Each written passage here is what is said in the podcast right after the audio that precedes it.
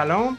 خوش اومدین به اپیزود 76 م پادکست کاتبک. تو این اپیزود با محوریت و در واقع درباره لیگ اسپانیا لالیگا حرف می‌زنیم. کاتبک پادکستیه که چند تا جوون دور همدیگه جمع میشن که توش در تو فوتبال حرف بزنن و به تهیه کنندگی سسوت اسپورت تهیه میشه این پادکست. پیش من ایرز جوادی هست. ایرز جوادی جان سلام.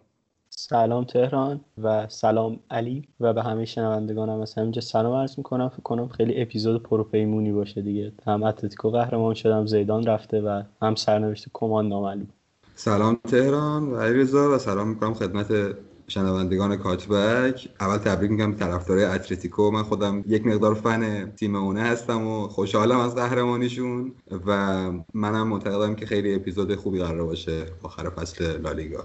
خب بریم موزیک لالیگا رو گوش بدیم و برگردیم و در رابطه با بازی ها حرف بزنیم.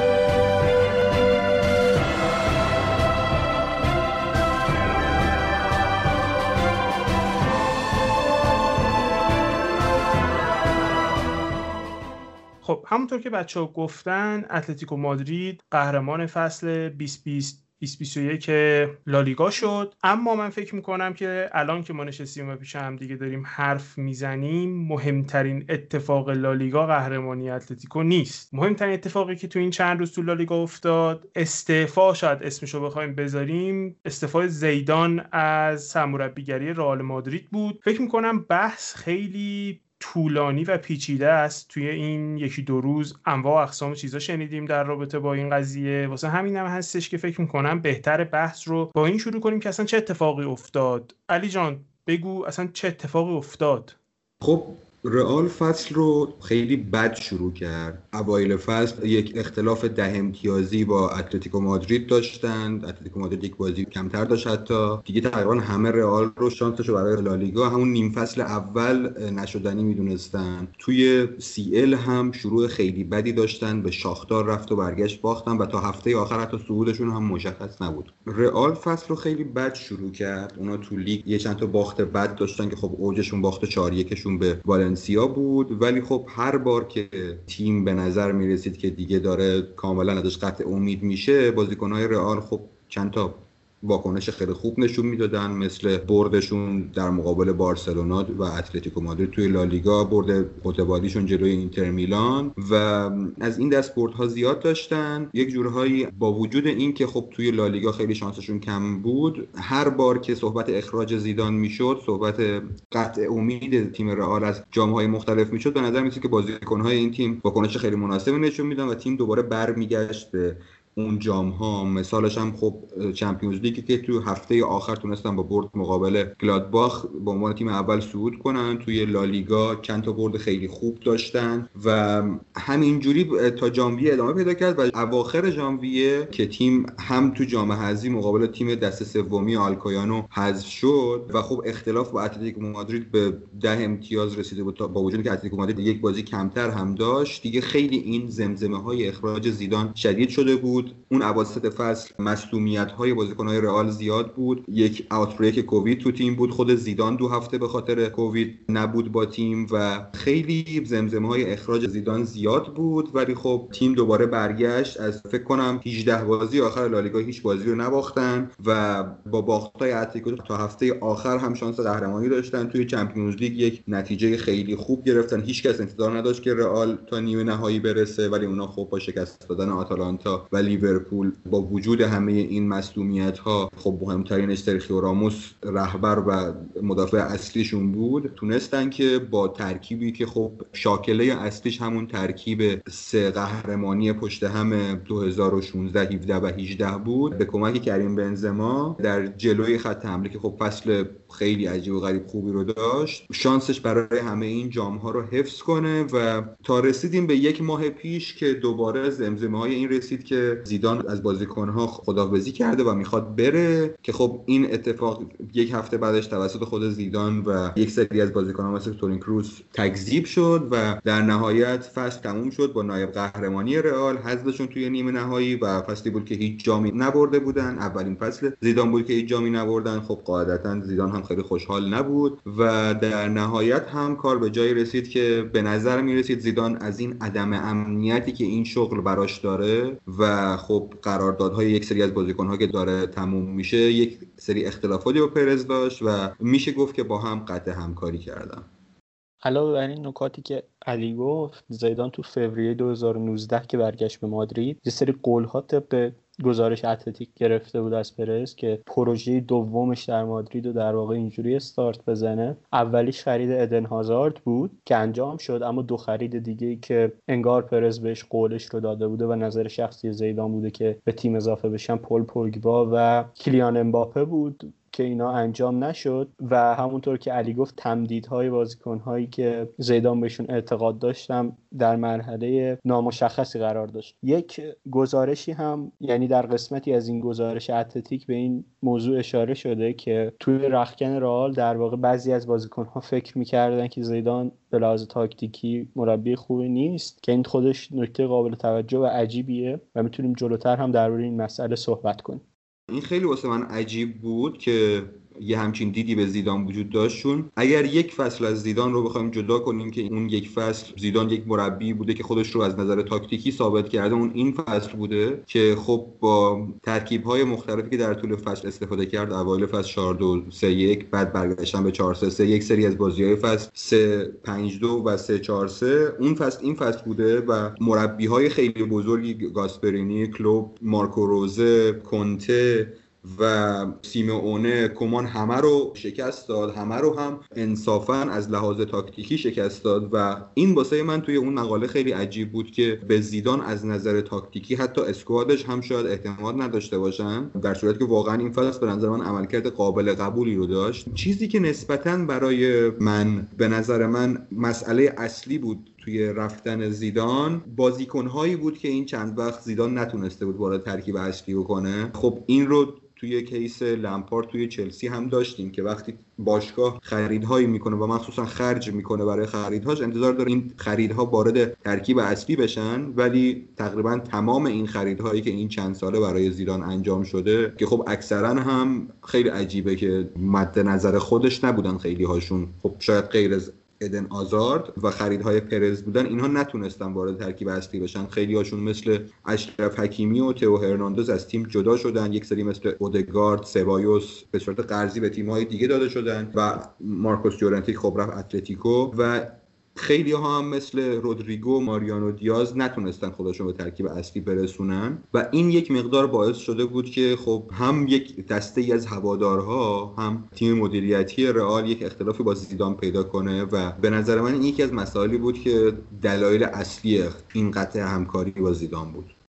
علی حالا مسئله که وجود داره بحث جایگزین های زیدانه فعلا مارتینو پوچتینو اگر بتونه از پی اس جی جدا شه آنتونیو کونته که از اینتر جدا شده و ژاوی آلونسو که با تیم دوم سوسیداد موفق شد صعود کنه به سطح دوم فوتبال اسپانیا و مد نظر گلادباخ هم بود بعد از جدایی روزه. به همراه راول گونسالس که گزینه بالاخره همه تیم ها به نوعی میشه گفت هست مربی تیم دومشون. گزینه‌های رئالن به نظر تو کدوم گزینه ها مناسب ترن خب این گزینه هایی که تو اسم بردی این چهار تا گزینه هر کدوم آپشن های مختلفی رو به رئال میدن. خب کنته همون جوری که خودمون می‌دونیم با بازیکن های خاصی می‌تونه کار کنه. خب رئال این فصل ترکیب 3 5 رو امتحان کرده. به نظر می‌رسه که کنته خیلی کار سختی نداره که این ترکیب رو برای این تیم اجرا کنه. ولی به نظرم مربی هست که بیشتر برای برد در آینده نزدیک به درد می‌خوره. برای اگر رئال هدفش اینه که در آینده نزدیک جام ببره کنته براش مناسبه. مشکلی که من با اومدن پوچتینو دارم من پوچتینو به عنوان از نظر فنی کاملا قبول دارم ولی خب این مربیه که یک تیم با میانگین سنی بالا مثل رئال ممکنه براش مناسب نباشه. خب همونجوری که از زمان تاتنهام می‌دونیم پوچتینو مربیه که خیلی شدید تیم رو تمرین میده. دو نوبت در طول روز بازیکن‌ها رو تمرین میده و خب دلیل اصلی که از تاتنهام هم جدا شد این که یک سری از بازیکنان اسکواد تاتنهام با این خستگی ناشی از تمرین زیاد نتونسته بودن کنار بیان. که خب میانگین سنی بالایی که هسته اصلی رئال داره و نظر من پوچتینو رو نامناسب می‌کنه برای این تیم. گزینه‌های دیگه مثل ژابی آلونسو و راول گونزالس هم هستن که خب من ژابی آلونسو یک مقدار در موردش خونده بودم مربی است که خب خیلی تحت تاثیر گواردیولاس و فلسفه مالکیتی بازی می‌کنه. ولی خب مشکلی که در مورد مربی های مثل راول و ژابی آلونسو هستن این که خب مربیایی هستن که توی دسته های پایینتر یا در تیم های جوانان مربیگری کردن. لزومی نداره همون موفقیت رو دوباره توی تیم های بزرگسالان بتونن تکرار کنن. ممکنه یکی بشن مثل گواردیولا و مثل خود زیدان که خب تو تیمای کاستیا و تیم دوم بارسلونا مربیگری می‌کردن. ممکنه هم نتونن همون لول عملکردی که تو تیم‌های پایینتر داشتن رو در مقابل ستاره های بزرگ دوباره تکرار کنن.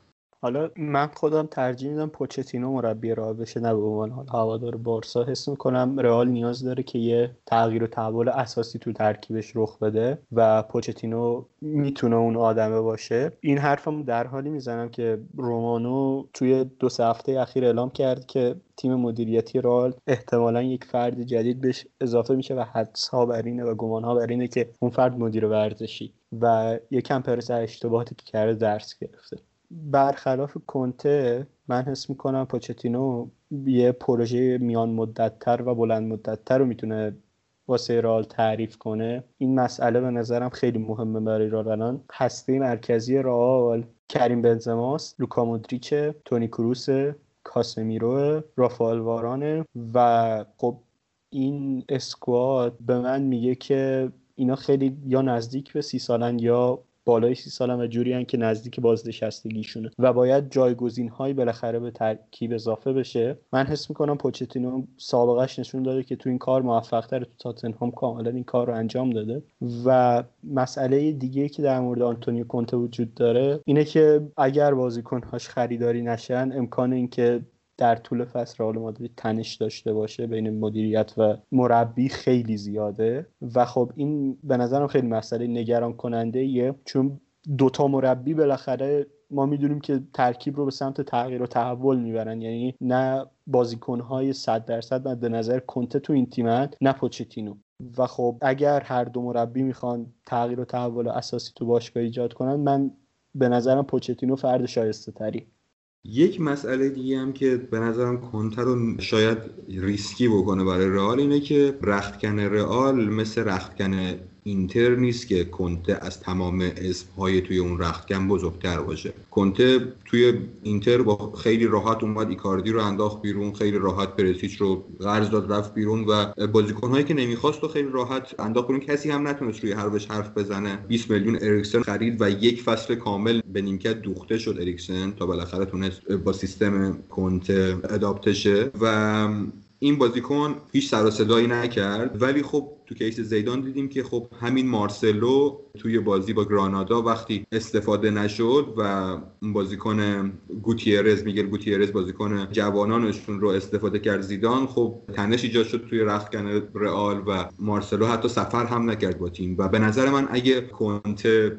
بخواد توی رئال بیاد و بخواد رفتارهای همیشگیش که بیرون کردن ستاره ها و اینها رو ادامه بده ممکنه تنش ایجاد بشه که خب رسانه های مادریدی رو که هممون خبر داریم که جوریان که نشه به این راحتی جمعش کرد. یه گزینه دیگه هم که حالا ما بهش کم پرداختیم یا لوه. تو نظر دربارش من فکر می‌کنم اصلا نمی‌تونه گزینه مناسبی برای مادرید باشه.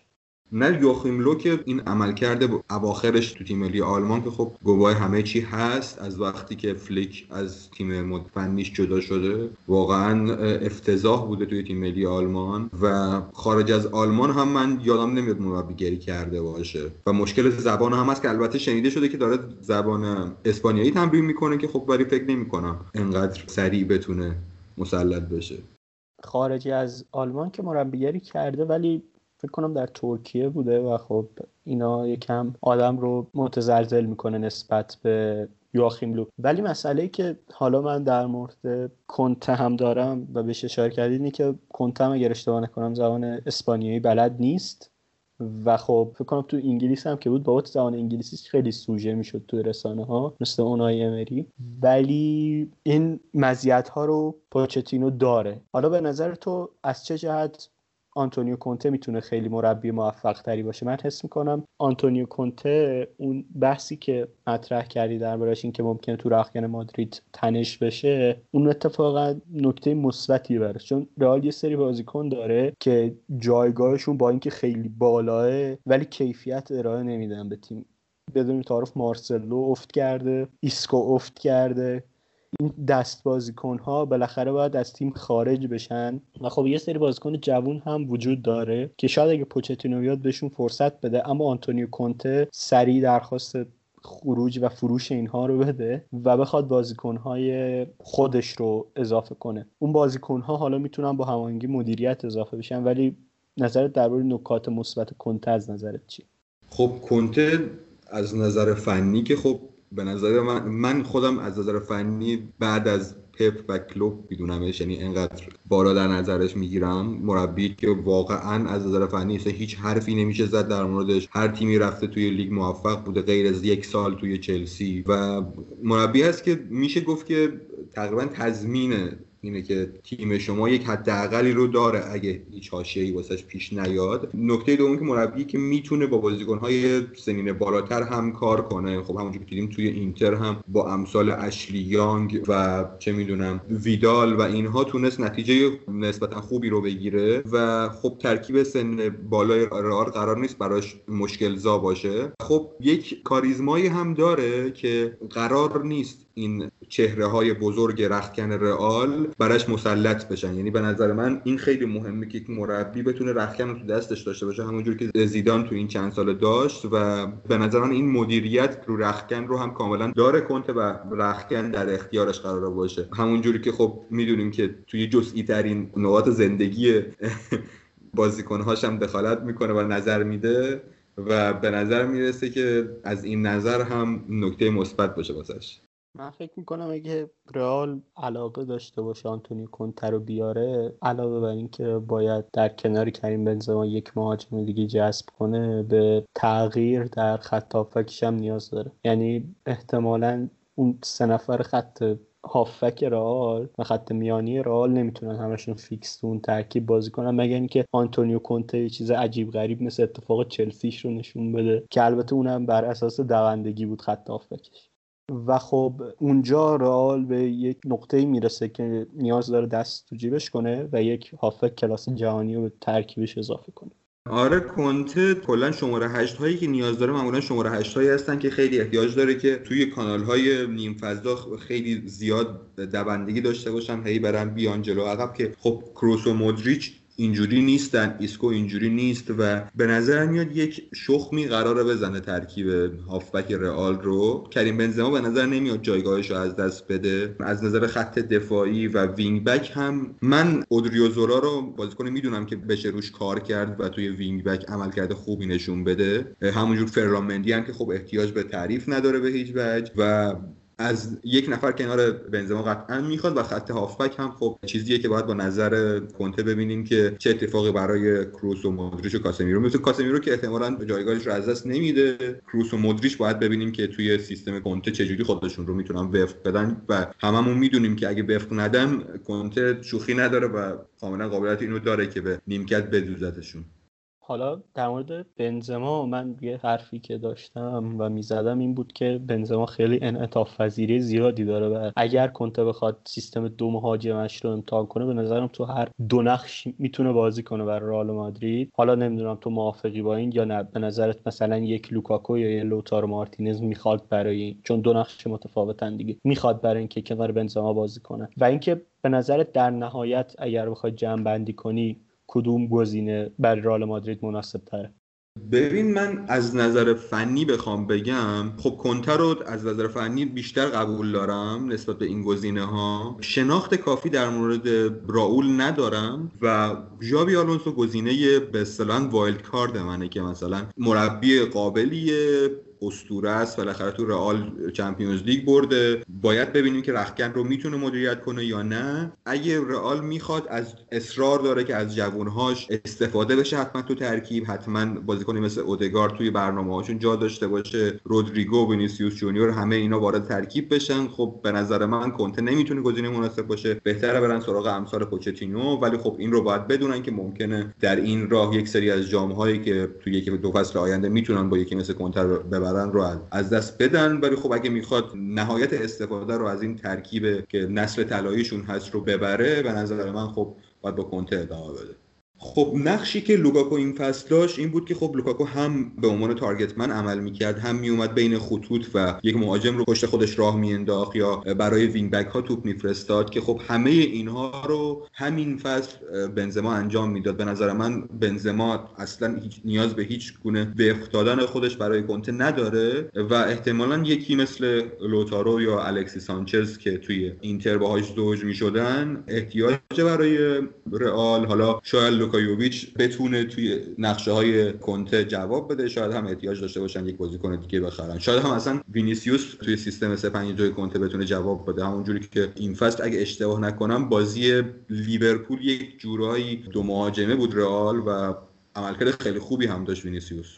برسیم به قهرمان این فصل. برسیم به تیم اتلتیکو آقای سیمونه که آخر لیگ دیگه یه ذره این موتورش به تتپته افتاده بود اما خب هر جور که شده تونستن جامو بگیرن. آخرش هم همون جامه که حساب میشه. نباید خیلی در رابطه با اون حرف بزنیم. اما به هر حال می‌خوام در رابطه تیم قهرمان حرف بزنیم الان. علی یکم در رابطه با این حرف بزن که فصل اتلتیکو برای سیمونه چطور بود؟ از اول و اینکه برسیم به اینکه خب چطور تموم شد. خب به نظر می‌رسید که سیمونه بعد از اون چند سال اولش که خب با سیستم 442 و دفاع چند لایه‌ای که داشت خیلی موفقیت های زیادی رو داشت و تونسته بود خب فینال Champions League برسه و لالیگا ببره قصد داشت که از این فصل شروع کنه به یک سیستم مالکیت محورتر انتقال پیدا کنه تیمش و یک دوره transition رو داشته باشه با حضور بازیکنی مثل ژائو فیلیکس و لوئیس سوارز و سیستم تیم رو هم به سیستم 352 عوض کرد و به نظر می‌رسه حتی قرار هم نیست تیمش این فصل جامی بیاره. خب معمولا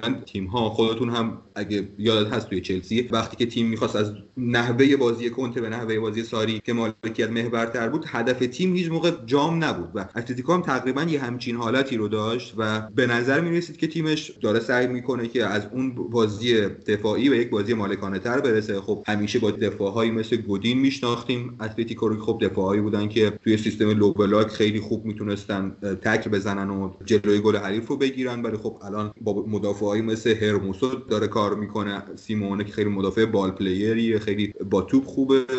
و خب جلوتر بعد از رفتن توماس پارتی کوکه دوباره برگشت به پست شماره 6 خیلی توی transition تیم به سیستم مالکیت محورتر کمکشون کرد و به نظر می رسید که این سیستم همون ابتدا به شدت جواب داد. اتلتیکو توی 19 بازی اول توی نیم فصل اول 50 امتیاز گرفت. رکورد بود واسه خودشون و خیلی خوب فصل شروع کردن. لوئیس سوارز به شدت توی finishing خوب بود. به نظر می که یک انگیزه مضاعف داره. لوئیس سوارز و خب بازیکنهای دیگه تیم مخصوصا مارکوس یورنته که به نظر من اوبلاک رو بذاریم کنار بهترین بازیکن فصلشون بود. توی همه پست ها براشون فوق العاده بازی کرد. مارکوس یورنته این فصل هافبک وسط بازی کرد وینگر بازی کرده دفاع راست بازی کرده حتی wing back راست بازی کرده. کاراسکو این فصل دوباره به فرمش قبل از اینکه بره چین برگشت. این فصل توی wing back چپ عالی بود و بازیکنهای دیگه تیم هم مثل لمار که کاملا به نیمکت دوخته شده بوده بودن این فصل contribution بیشتری داشتن بیشتر توی تیم شرکت داشتن و به نظر می رسید که تیم توی مسیر خیلی خوبی وجود داره. تا رسیدیم به اواسط فصل. اواسط فصل یک مقدار بازیکنهای اصلی تیم مصدوم شدن و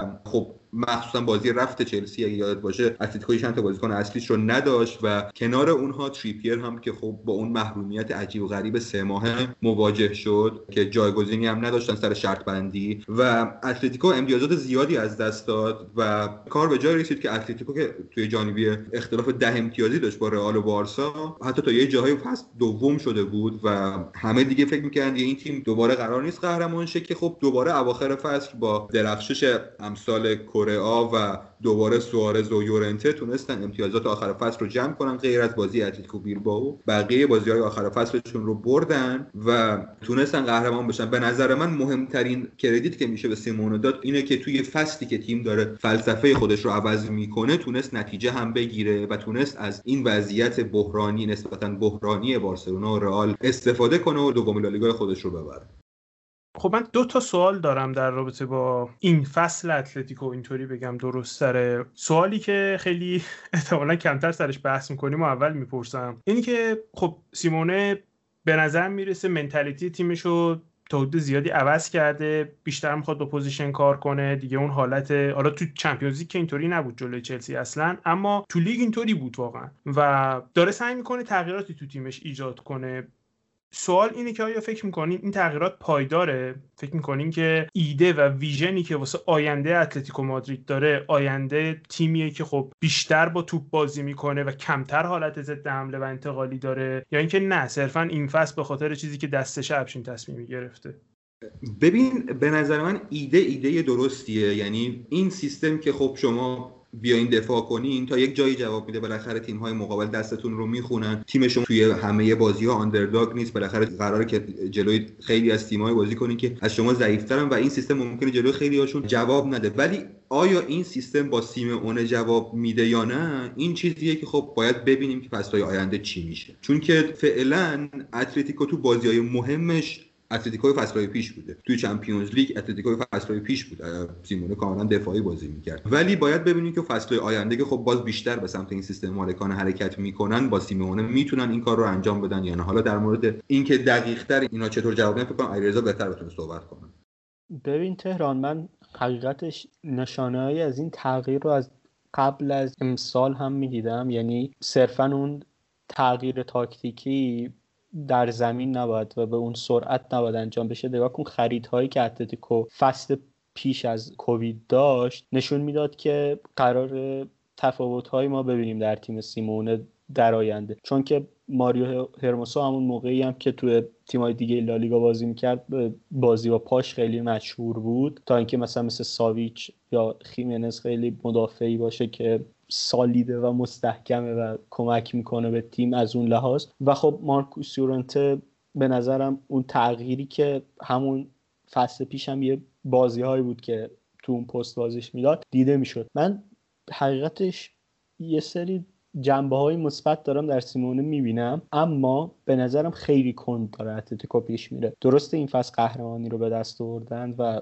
به هدفی که حالا به نظر من داشتم با توجه به افت بارسا و رئال رسیدن. اما مشخص نیست و خیلی کنده و فعلا نمیشه برداشت کرد که حتما به سرانجام می‌رسه. با سیمونه برسن. الان سیمونه فکر کنم فصل بعد قرارداد داره و خب اگر بخوان پروژه رو تعریف کنم باید طولانی تر باشه. و با توجه به دستمزدی هم که سیمونه می‌گیره اگر بخوان سبک فوتبالشون رو تغییر بدن و به شکل دیگه بازی کنن یکم سیمونه گزینه ریسکیه. علیرغم اینکه به نظر من بهترین مربی تاریخشونه.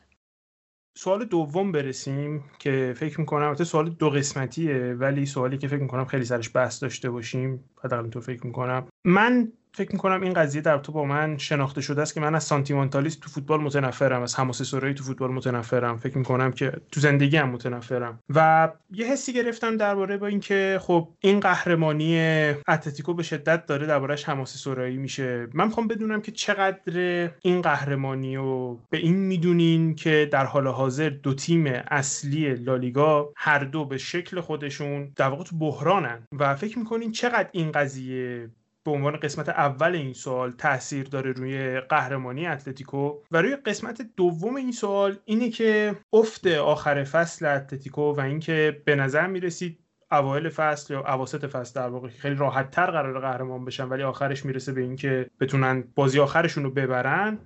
چقدر فکر می‌کنین از اینکه این قهرمانی جوری بهش دیده بشه که انگار اتلتیکو واقعا با اختلاف بهترین تیم بوده تو لالیگا کم می‌کنه؟ سوال من در واقع اینه که چقدرش رو تاثیر چیزای دیگه می‌بینین بیشتر از اینکه خود تیم اتلتیکو خیلی خارق العاده باشه؟ اصلا آیا اتلتیکو رو بلا منازع بهترین تیم لالیگا در حال حاضر می‌بینین یا نه؟ راستش نظر من رو بخوای بهترین تیم لالیگا این فصل بارسلونا بود که خب به خاطر بحرانهای اول فصلشون امتیاز زیادی که اول فصل دادن که هنوز کمان ترکیبش رو نمیشناخت هنوز ترکیبش رو بهش دست پیدا نکرده بود نتونسته بود ترکیب رو بشناسه. ولی خب این رو هم نمی‌تونیم در نظر بگیریم که خب بارسلونا بهترین بازیکن جهان رو تو تیمش داره و اتلتیکو بازیکنی که به چشم ستاره بهش نگاه می‌شد یعنی ژائو فیلیکس هیچ موقع نتونست ستاره ای که توی ذهن همه بود بشه این فصل پیشرفت کرده بود. خیلی اوایل فصل خوب بود ولی خب افت کرد در نهایت. من همین مقدار امتیازاتی که اتلتیکو گرفت باز هم میگم با وجود این تغییر فلسفه واقعا چیزی بود که من سیمونه رو واسش تحسین می‌کنم. یک نکته دیگه هم هست اینکه تیم های سیمونه به صورت متوالی دارن هر فصل بهتر از چیزی که هستن نتیجه می‌گیرن. بهتر از چیزی که آمارهاشون هستن نتیجه می‌گیرن. به نظر من واقعا چیزی که اتفاقی نیست. یعنی سیمونه همچنان یک حس می‌کنم هم یک روحیه‌ای با بازیکناش میده که مخصوصا این فصل توی تیمی مثل بارسلونا ندیده بودیم بارسلونا توی بازی‌های بزرگ تیمش همیشه این فصل کم آورده بود. چند فصل اخیرم هم همشون همین بودن و به این هم اتفاقی نیست و من در این موارد بهش کردیت میدم ولی در کل کاملا می‌تونم بگم که اگر رئال و بارسا تیم‌های عادیشون بود به هیچ وجه اتلتیکو قهرمان نمی‌شد که هیچ دوم هم نمی‌شد. منم حقیقتش نظر مشابه علی رو دارم. به نظرم یکم داره بیش از حد به سیمونه بابت قهرمانیشون کردیت داده میشه. من نقطه ای که معتقدم باید سیمونه کردیت بگیره اینه که با وجود اینکه سبک بازیش رو عوض کرد داره تیم رو قهرمان می‌کنه. نکته ای که علی فکرم توییتش کرده بود و گفت. این مسئله خیلی مهمه اما به نظرم سیمونه تیم رو تحویل گرفته و داره که همین الانش هم می‌تونه رقابت کنه در واقع. اگر یک مربی بزرگ عین خودش و با فلسفه متفاوت در اتلتیکو حضور داشته باشه. به نظر من ژائو فیلیکس تو بازی هایی که مخصوصا تو نیم فصل اول بازی کرد نشون داد که بازیکن با استعدادیه و می‌تونه توی سیستم های مختلف جواب بده. مسئله بعدی لوئیس سوارز یا حتی دمبلی که در نیم فصل به تیمشون اضافه کردن به نظرم بازیکن های توانمندی هن که قسمتی از اینکه دمبله نتونست خوب خودش رو در ترکیب اتلتیکو جا بده به نظرم سیمون است. و خطافکشون به نظرم با یه خرید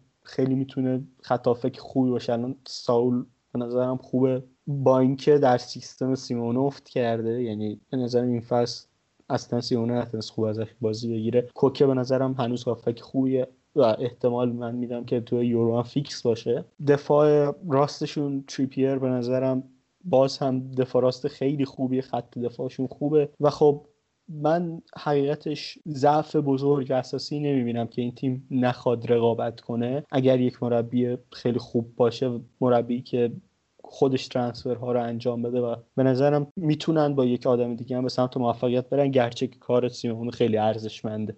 یه بحثی که در با اتلتیکو هست و کلا در با سیمونه هست من احساس می‌کنم اتلتیکو دیگه تیم کوچیک نیست. و دیگه نمی‌تونن به این چنگ بزنن که دارن over perform می‌کنن و خیلی تیم کوچیکیان و خب دارن با یه غول رقابت می‌کنن. شما وقتی 120 میلیون میدی ژائو فیلیکس رو می‌گیری و الان دو فصل یا سه فصل ما هیچی ازش ندیدیم بالاخره یه جایی باید یه انتقادهایی از یه آدمی بشه. مخصوصا تو تیمی که سیمونه خودش تصمیم می‌گیره کی رو بخره خودش تصمیم می‌گیره کی رو بازی بده. همه کاره است. و من اینجا همیشه خب این برام سوال بوده که چطور میشه که کسایی که لالیگا رو دنبال می‌کنن انگار انگار که این بازیکن 120 میلیونی خریداری شده و با اینکه قهرمان شدن اما بخش خاصی از قهرمانی اتلتیکو نبوده.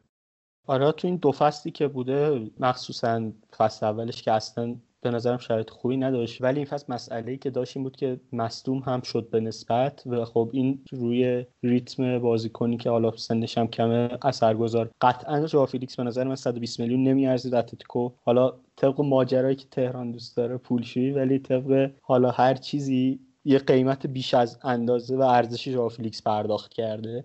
این رو من کاملا میپذیرم. و خب چیزی که خود مسئولای اتلتیکو هم میگن اینه که ژائو فیلیکس باید خودش رو تطبیق بده با توجه به سنی هم که داره بهش امیدوارم ولی آره به نظر من باید بهتر بشه و به نظرم توی یه سیستم بهتر ژائو فیلیکس می‌تونه عملکرد بهتری هم از خودش نشون بده.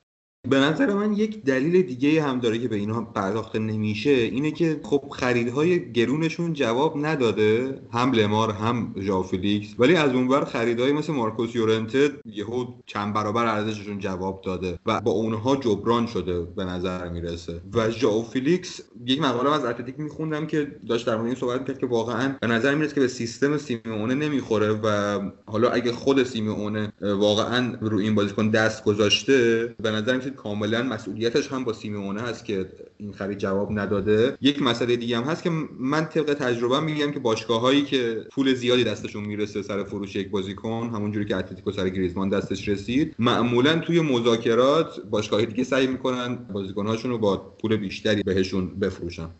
خب رد برسیم به تیم سوم جدول بارسلونا که این فصل رو فکر می‌کنم تو بدترین شرایط ممکن شروع کردن و خب بازم سوم تموم کردن. در حال حاضر که از چیزایی که فکر می‌کنم در رابطه با بارسلونا خیلی مهمه مهمتر از هر بازیکنی که می‌خوام بخرن یا مهمتر از این که اصلا سال دیگه چه پلنی دارن وضعیت سرمربیشونه. ای رضا توضیحی بده در رابطه با اینکه در حال حاضر چه خبره و دارن چه کاری می‌کنن در رابطه با سرمربی بارسلونا و فصل بعد توقع داری کیو رو نیمکت بارسلونا ببینی؟ تهران حقیقتش فعلا چیزی که اعلام شده اینه که لاپورتا به کمان گفته 15 روز من وقت می‌خوام. اگر مربی پیدا نکردم که خودت میمونی اگه پیدا کردم هم کنار گذاشته میشه یعنی به کمان همینجا گفته اضافه ای و هر موقع مربی پیدا کنم جایگزینت می‌کنم.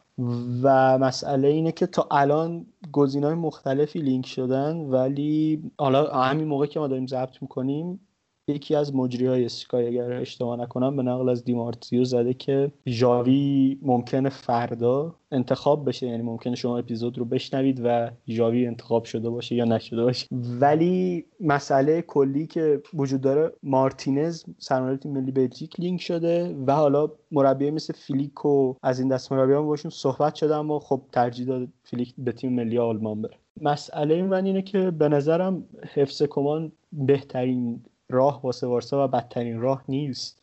یعنی یه حد نصابی رو رایت می‌کنه. ولی اگر مربی خیلی بهتری پیدا بشه یه مربی که یک لول تیم رو ببره بالاتر. حالا ایدال ترین گزینه ده سال واسه هواداری واسه پپه ولی خب جدا نمیشه از سیتی قطعا.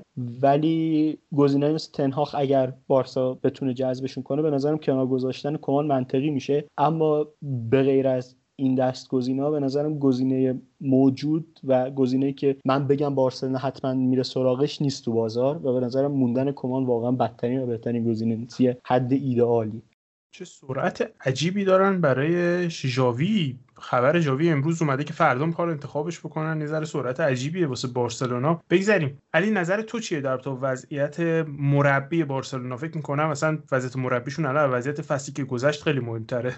آره وضعیت مربی بارسلونا خیلی عجیب و غریبه. من در کل خب کومان به نظرم من در مجموع عملکردش رو خب مثبت می‌دونم ولی خب نکات منفی کم نداشت. از همون اوایل فصل برخوردش با یکی مثل سوارز که باعث شد که خب اونجوری از تیم انداختش بیرون باعث شد بره تیم رقیبش و کمک کنه قهرمانیشون و مخصوصا اواخر فصل برخوردش با بازیکن‌های جوانتر تیم که خب با یک اشتباه جوری از کوره در می‌رفت که خب به نظر من اصلا مناسب نیست مخصوصا بازیکن‌های جوان تیم و تعویضاش وسط بازی اصلا به نظر من جالب نبود. این game management خوبی نداشت و خیلی جاها توی بازی های بزرگ همینجوری بازی ها رو از دست داد. اینها رو بذاریم کنار. به نظر من چند نکته داشت که واقعا برایند این فصل کومان کومان رو مثبت می‌کرد. اول این بود که خب بارسا یک چند فصلی بود. میانگین سنیش خیلی بالا رفته بود. بازیکنهای لاماسیا بهشون بازی نمی‌رسید بازیکنهای جوون تیم بازی نمی‌کردن. و کومان رفته رفته به تک تک بازیکنها غیر ریکیپوی که به نظر میاد نتونست هم از نظر روانی هم از نظر فنی خودش رو تحمیل کنه به ترکیب به همشون بازی داد و از همشون نتیجه گرفت کاملا. یک سیستم جایگزین پیدا کرد که سیستمی بود که کاملا جواب داد. شما اگه اشتباه نکنم اگر ده دوازده بازی اول فصل که خب کمان هر مربی قاعدتا حتی پپ وقتی رفت منچستر سیتی فصل اولش یک فصل طول کشید تا تیم وفق پیدا کنه. ده دوازده بازی اول فصل رو بذاری کنار بارسلونا با اختلاف بیشترین امتیاز رو گرفته و واقعا از نظر نتیجه هم قربانی امتیازاتی شد که اوایل فصل از دست داد. این رو هم باید در نظر داشته باشیم که کمان صرفا سه بازیکنی می‌خواست که هیچ خرجی برای تیم نداشتن و همون بازیکن ها هم براش گرفته نشدن. و خب کنار اینها باید این مشکلات بحران مدیریتی که بارسا داشت که خب تیمشون عملا 6 ماه رئیس نداشت و کنار اون مشکل مالی داشتند و با بحران برشکستگی مواجه بودن مسئله رفتن مسی بود. همه اینها کافی بودن که تیم حتی سهمیه هم نگیره به نظر من. و کمان به نظر من خوب تونست مدیریت کنه در نهایت و نظر من هم کاملا شبیه به نظر علی رزاست به نظر من اگر یک مربی خب در سطح همون تنها باهاش توافق بشه منطقی کاملا یک مربی مثل کومان که هم از نظر فنی هم از نظر من منیجمنت اونقدر مربی شاخصی نیست نمونه کار ناموفق داشته توی اورتون مخصوصا توی والنسیا تو همین لیگا منطقیه که کمان رو بذاریم کنار ولی برای گزینه های ثابت نشده که نمی‌دونیم قرارش چطور جواب بدن به نظر من منطقی نیست کنار گذاشتنش.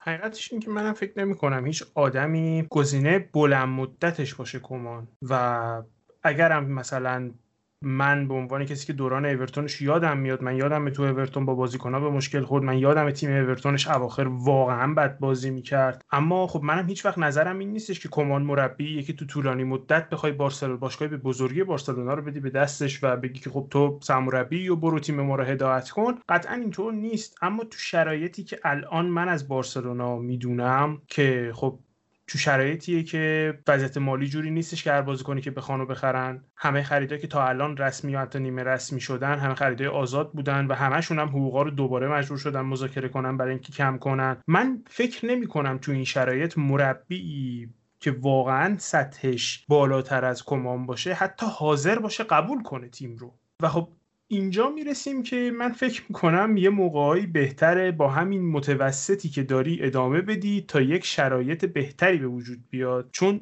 ممکنه الان این سودا این رویا که برای مثال ما کمان رو می‌ذاریم کنار یه مربی که 6 ماه نشون داده خیلی حالیشه میاریم می‌ذاریم و این آدم هم خب می‌بره تیممون رو فوق می‌کنه اینا اینا ایدش خیلی قشنگه. اما فکر نمی کنم کار جالبی باشه که ریسک به این بزرگی بکنی و تیمو بسپری دستی کسی که ثابت شده نیست چون بارسلونا تیم بزرگیه. گذشته از اون یه بار دیگه میگم من واقعا فکر نمی کنم کسی حاضر باشه این تیمو در این شرایط قبول کنه. تیمی که سوپر استارش که بهترین بازیکن دنیاست معلوم نیست فصل بعد اونجا باشه یا نه. تیمی که تمام خریداش بازیکن مجانی ان عملا. تا ارزون هم نه مجانی و با این شرایط من فکر نمی کنم مربی که واقعا به خودش و تواناییاش اعتقاد داشته باشه حاضر باشه بیاد بارسلونا رو دستش بگیره و بگه خب باشگاه رو بدین دست من. تو این شرایطی که کاملا مشخص باشگاه داره رو به باخت میره من از رپیوتیشن خودم مایه بذارم واسه این باشگاه. منم کاملا موافقم حالا که داریم ضبط می‌کنیم خبره داره پشت سرم میاد و فابریتسی رومانا هم اعلام کرده که دوناروما توسط رایولا به بارسا پیشنهاد شده ترشتگن فصل میمونه و حالا اینجوری که می‌دونیم و طبعا خیلی هم در ها گفته میشه اینه که رابطه رایولا و لاپورتا خوبه. امیدوارم این رابطه به ضرر ما تمام نشه. وقتی یه گلر متوسط رو بالا و خوب داریم چرا یه گلر دیگه بگیریم و هزینه بالای حقوقش رو تحمل کنیم؟ ولی در مورد کمان می‌خواستم این حرف رو هم بزنم که همه نکات منفی که دربارش گفته میشه کاملا درسته ولی نقش خیلی از بازیکنها به نظرم خیلی پررنگ بوده و بهترشون کرده یعنی زمانی که مینگزا اومد به تیم اصلی اضافه شد ذخیره تیم دوم ما بود. زمانی که پدری به تیم ما اضافه شد بازیکنی بود که فقط تو لاس پالماس تو سطح دوم فوتبال اسپانیا بازی کرده بود. دیونگ اونقدر جواب نداده بود تو بارسلونا تو فصل اولش. نقشی که کمان بهش داد باز شد یه تولد دوباره حداقل تو بارسلونا داشته باشه. و خب فکر کنم گریزمان هم این فصل بهتر از فصل قبلش بود. فقط تنها مسئله که به نظرم نقد به کمان وارده اینه که نتونست هنوز ساختار دفاعی خوبی واسه بارسلونا درست کنه. بعضی از بازی ها به آدم های اشتباهی در ترکیب تیم اعتماد می‌کرد مثل سرخی روبرتو که کیفیت خودشون نشون ندادن و اگر اون فرصت شاید به بازیکنهای جوانتر مثل مینگزا یا دست می‌رسید نتایج بهتری تیم می‌گرفت. مسئله بعدی که حالا می‌خواستم اشاره کنم این بود که تیم هم از لحاظ مصومیت حداقل این فصل خیلی شرایط بدی نداشت. ما اگر مصومیتی داشتیم مثل پیکه به حاصل مثلا یه برخورد خیلی وحشتناک بود تو بازی اتلتیکو که زانوی پیکه برگشت و چند ماه دور بود یا آنسوفاتی. به همین ترتیب مصومیتی نبود که بازیکن‌ها مصومیت عضلانی داشته باشن و به این شکل اذیت بشن. به نظرم تیم بدنسازی کمان آورد حداقل تو فصل اولش و تو این شرایط سخت و کرونا تونست نمره قابل قبولی بگیره. و خب به نظرم من حس می‌کنم اگر گزینه بهتری پیدا نمیشه با همین کمان ادامه دادن راه منطقی تریه ولی خب مدیریت بارسلونا نشون داده که تصمیم عجیب غریب کم نمی‌گیره دیگه. خب بریم یه نگاه کلی هم به بقیه تیمای لالیگا داشته باشیم. علیرضا بقیه تیمای لالیگا چطور بودن؟ به جز ویارال که فکر می‌کنم اصلا مهم نیست که چه اتفاقی افتاد همین که اروپا لیگو بردن براشون خارق العاده بود. بقیه تیما چه اتفاقایی واسهشون افتاد؟ من حقیقتش می‌خوام از سویا شروع کنم. سویا از لحاظ امتیازگیری بهترین فصل تاریخش در لالیگا رو پشت سر گذاشت. این لوپتگی قراردادش تمدید شد این فصل به نظرم برای چیزی که سویا می‌خواد لوپتگی مربی خوبیه. از لحاظ تاکتیکی یه فوتبالی بازی می‌کنه که اگر نگاه کنید احتمالا حوصلتون سر میره با تمپوی خیلی پایین بازی می‌کنه. ولی به نظرم مثلا نقشی که به پاپو کومز بعد از خریدش از آتالانتا داد خیلی نقش مناسبی بود. اون جفت کردنه و مچ کردن خط حملش بعد از پاپو گومز خیلی بهتر شد. حتی با اینکه اونقدر مثلا گفته میشه بازیکن تاثیرگذار نیست هماهنگی که حالا با النصیری یا دی‌یونگ داشت و از طرف دیگه اوکامپوس به نظرم خیلی کمک کرد که تیم بهتری بشن. و مسئله مهمتر درباره سویا به نظرم اینه که مونچی و لوپتگی تونستن یه خط بعد از مدت ها برای این تیم بسازن که تو لالیگا بتونه رقابت کنه. به نظرم فرناندو خیلی توی سیستم سویا جواب داد و خب بهترین بازیکنشون به نظرم ایوان راکیتیچ تو اون خط آفک که بارسا از دستش داد به نظرم هم پاسور خوبیه برای تیمشون.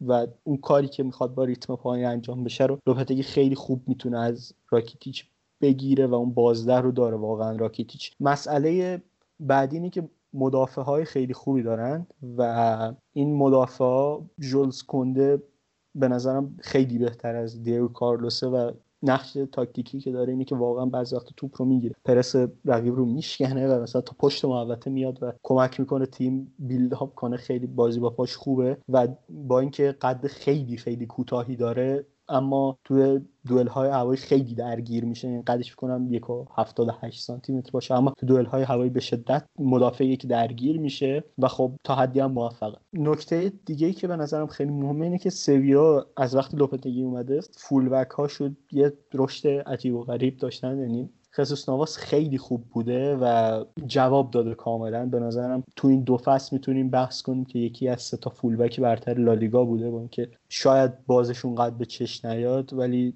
تونست تو سیستم لوپتگی تولد دوباره داشته باشه. و خب بعد از دست دادن رگیلون سویا خیلی دفاع چپ خوبی گرفت. آکونیا رو جذب کرد که به نظرم هم به لحاظ تدافعی خیلی فولبک خوبیه. یعنی بازیاش جلوی رئال و بارسا رو اگر نگاه کنیم واقعا وینگرهای تیم رو اذیت می‌کرد و به لحاظ تهاجمی هم خیلی خوب خوب به باکس مخصوصا اضافه میشه و خیلی بازیکن موثری اما به نظرم بد شانس ترین تیم لالیگا سوسیداد بود. سوسیداد با سیستمی که آلگاسی چیده بود و طراحی کرده بود خیلی تیم خطرناکی شده بود. ایساک به عنوان مهاجم نوکی که کار با توپش خوبه بازی با پای خوبی داره و خوب توپ رو حمل می‌کنه و به یک سوم پایانی میاره و فضاها نفوذ می‌کنه. خیلی نقش محوری داشت. از اون بر داوید سیلوا بود که کیفیتش به نظرم ثابت شده است. پریمیر لیگ بازی کرده و جام هم کم نبرده و این ترکیب هایی که سعی کرد آلگاسیل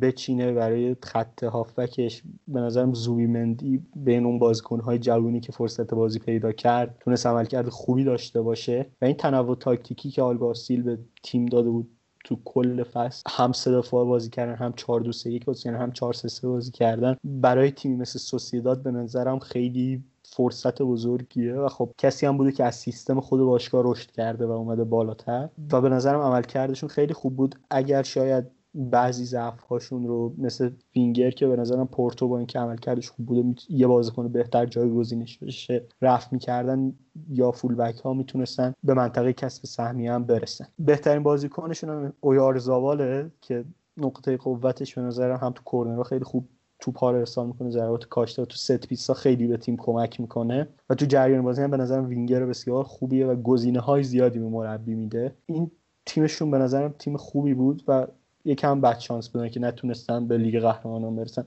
یه نکته ای که به نظر من توی این فصل سوسیداد خیلی اهمیت داشت و این فصلشون رو موفق می‌کرد به نظر من اون جام حذفی کوپا که پارسال 350 روز تاخیر امسال برگزار شد و امسال بردن فکر کنم اولین جامشون بعد از دهه 80 میلادی بود و به نظر من این جام برایشون خیلی اهمیت داشت. ما توی case پریمیر لیگ توی case لستر هم دیدیم که برای تیمی که اونقدر به صورت مداوم جام نمی‌بره یک جامی مثل جام حذفی چقدر می‌تونه مهم باشه. علاوه بر اون خب تاثیر خیلی خوب سیلوا رو داشتیم توی این تیم که بین خطوط براشون فوق العاده بازی می‌کرد. و کلا تیمی بود که سوسیداد واقعا هم خیلی بهتر از اینها می‌تونست نتیجه بگیره هم سالهای بعد به نظرم خیلی بهتر می‌تونه بشه. من دو تا تیم دیگه هم به نظرم خیلی خوب بودن. لالیگا یکیشون خیلی تیم بدشانسی بود و متاسفانه سقوط کرد. ایوار به نظرم فوتبالی که تو این مدتی که در لالیگا با مندلی با انجام می‌داد و بازی می‌کردن. نسبت به بقیه تیم های لالیگایی خیلی مدرن تر بود. شاید اگر یکم مربی جسورتری نبود و ترسوتر بود این تیم رو نگه میداشت مندلیبا ولی اون کاری که می‌خواست بکنه پافشاری می‌کرد. سیستم پرسینگ بسیار قوی داشتن. یعنی تو چهار پنج فصل گذشته PPDA شون همیشه جزو پنج تا تیم اول لالیگا بوده. هیچ وقت از اصول خودش پایین نیومد و خب تیمش هم سقوط کرد در نهایت و خودش هم استفاده بازیکن هایی که بیشتر داشتن مثل برایان گیل به نظرم خیلی وینگریه که می‌تونه به درد سویا بخوره بازیکن قرضی سویاس و خیلی نشون داده که وینگر کلاسیک خوبی پاس دهنده بسیار خوبیه. یعنی فضاها رو هم حتی خوب می‌شناسه و پاس میده و می‌تونه به سویا برای بهتر شدن هم کمک کنه. یه تیم دیگه که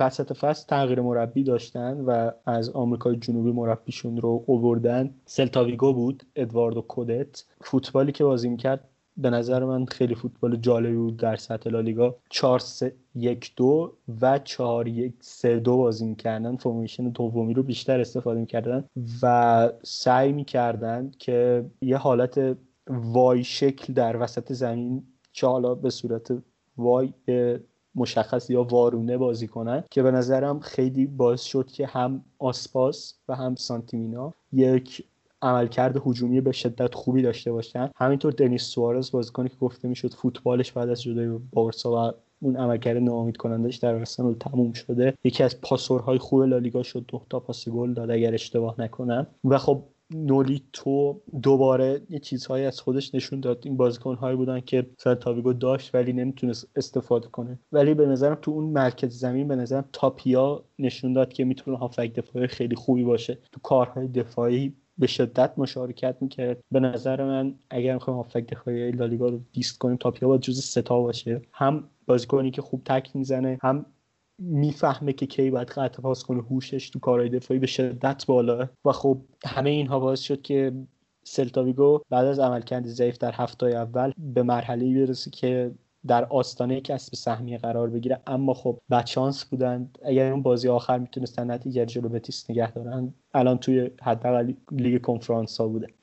خب فکر می‌کنم دیگه بررسی لالیگا تموم شد. اگر حرفی بحثی چیزی دارین بگین اگر ندارینم خدافزی کنیم. خب به نظر میسه نه حرفی هست نه بحثی هست نه چیزی. ممنون از اینکه تا اینجا به ما گوش کردین. امیدوارم که لذت برده باشین. مواظب خودتون باشین و دیگه پاس بدم به نوید برای اینکه تمومش کنه.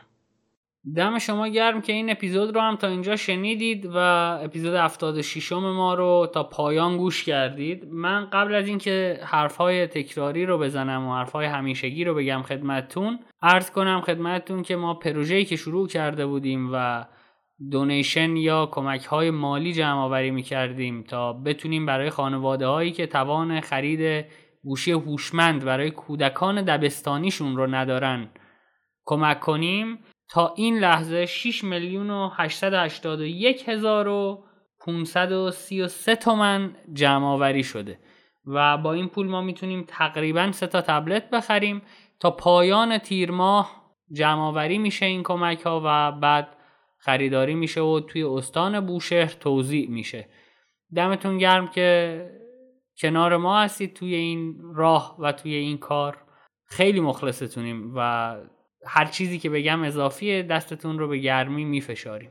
اما حرفهای تکراری Cutback رو می‌تونید از همه اپلیکیشن های پادگیر اعم از Google Podcast، Apple Podcast، Castbox و Spotify بشنوید. همزمان روی کانال تلگرام ما هم آپلود میشه. ما رو هم توی اینستاگرام، توییتر و تلگرام می‌تونید با آیدی Cutback underline IR دنبال کنید. مثل همیشه اگر فکر می‌کنید کاتبک محتوای مفیدی داره به دوستانتون معرفیش کنید ما جز معرفی شما راهی برای تبلیغات و شنیده شدن نداریم و اینکه اگر ای بی ایرادی می‌بینید توی کار بیرحمانه ما رو نقد کنید تا ما هم بیرحمانه پاسخ بدیم و از یک گفتگوی بدون تعارف هر دو طرف یاد بگیریم. مواظب خودتون باشید. خدا نگهدار.